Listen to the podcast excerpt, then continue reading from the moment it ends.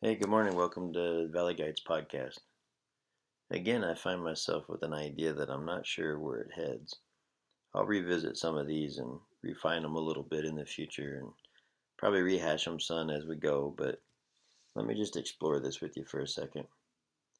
I tell my students, you know, when I teach, I tell them that I don't plan on asking them any questions that I wouldn't expect them to know two years from now if I met them on the street.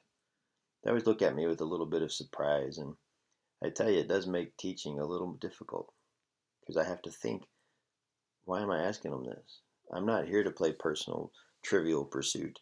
I'm not here to show off. I do, however, cover a lot of material, and I know for a fact most of the material will not stick in long term memory. So why bother?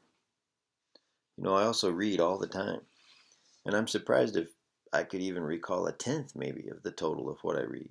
It's probably much less. So why bother? My kids ask me all the time why they need to learn geometry or chemistry or some ancient history. They see that my wife and I don't use this knowledge often, if at all, and they wonder why bother? You know, and I bet because I said so, it's not a good enough answer. You know, personally, I didn't always read. I might have read three books before the age of 18. It just wasn't emphasized in my family, and I found ways around it. I'd cliff notes, I'd watch videos instead of reading, or watch movies back then instead of reading the book. Anything I could. Or I'd just get poor grades. But I made it through high school without reading uh, any book, actually, for school. I read three books I could recall for, on my own uh, for enjoyment. And I don't know, so when I got in the Air Force, I was 18, sitting in language school in California, and Captain Fritz changed everything. He was an Army officer. I was in the Air Force. We were multi branch. We had a little bit of every branch in the class, and he heard me mention to somebody that I didn't read. Well, Captain Fritz was a West Point graduate, and he was a leader, and he he didn't just get angry. He didn't just vent or talk to me. Actually, he didn't say anything at the time. But he did act. He bought a book and ordered me to read it. Now, it might have been a joke, but I didn't think he was joking. And he's a captain, and I was, you know, an E3 or a third level up enlisted. I, there was quite a gap there. He said if I liked it, I could thank him, and if I didn't like it, he'd drop it. Well, the rest is history, as they say. I've lost touch with that Captain Fritz, but I still have his gift of reading. It's quite a gift. Like I mentioned, I don't read to remember, though. I read for the experience, for the enjoyment, for the change. Books change who I am and how I think. You know, there's a movie with about C.S. Lewis, and in the movie, there's a concept where one of the kids says that his father told him, We read so that we know we're not alone. I think about that often. But I absorb ideas and concepts even though I won't remember the source or the exact detail. The flavor of life changes the more I read. My ability to learn, connect new and new ideas grows. My flexibility when faced with new opportunities also improves. I flat out have a higher quality of life because I read. A tree sapling will grow stronger when the wind blows.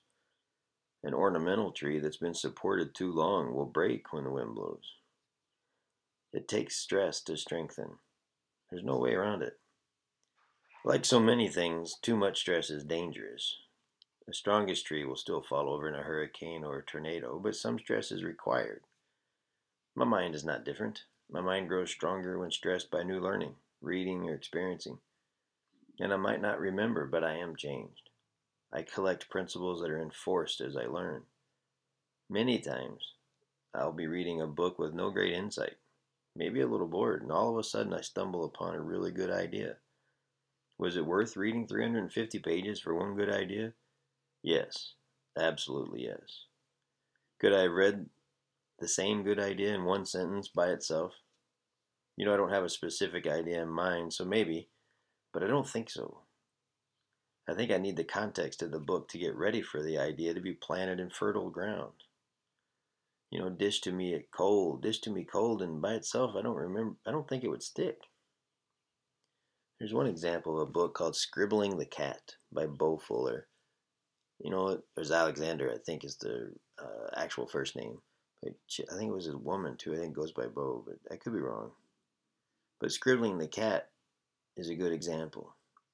I can't remember much about the book itself. I had to look it up to get the author's name. But I do remember something from the beginning that stayed with me for many years. She flew back from Africa, and she felt like part of her soul was still there. She said she should have taken a slow boat and allowed her soul time to catch up.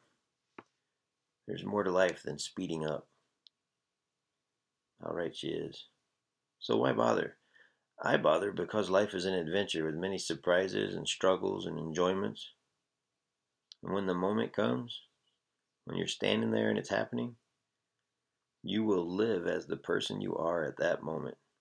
You don't get a do over. You don't get to hit pause and wait and prepare to enjoy the moment. I read, I learn not to prepare for a certain future, but to prepare for any future. I read for the fun of it. I read for the joy of it. I read for the fruit of it. Teaching is similar. I guide the students through a lot of material to give their souls time to catch up. By the end of the semester, they will have changed. Their opinions on the subject will be influenced by the material. They won't remember much of the details at all. But when the moment comes, they will have a better sense of what to do. Could they have gotten there if we'd just given them a pamphlet with here's the 10 things you'll actually remember? I don't think so. I teach because together we change. I'm also not the same at the end of the semester. I push my kids to do well in subjects they may never see again for the same reason. They are developing a mental muscle. They are building a foundation to live a life. As they progress, they will narrow in on what brings them joy. I ask them to find a struggle, a mystery that they like. We all must work, and it isn't always fun, but I do hope it's the type of unfun that you enjoy working on. Pick a fight you like. Again, this is Greg from Valley Guides Podcast. Reach out and say hi. I do enjoy the interaction. Thank you.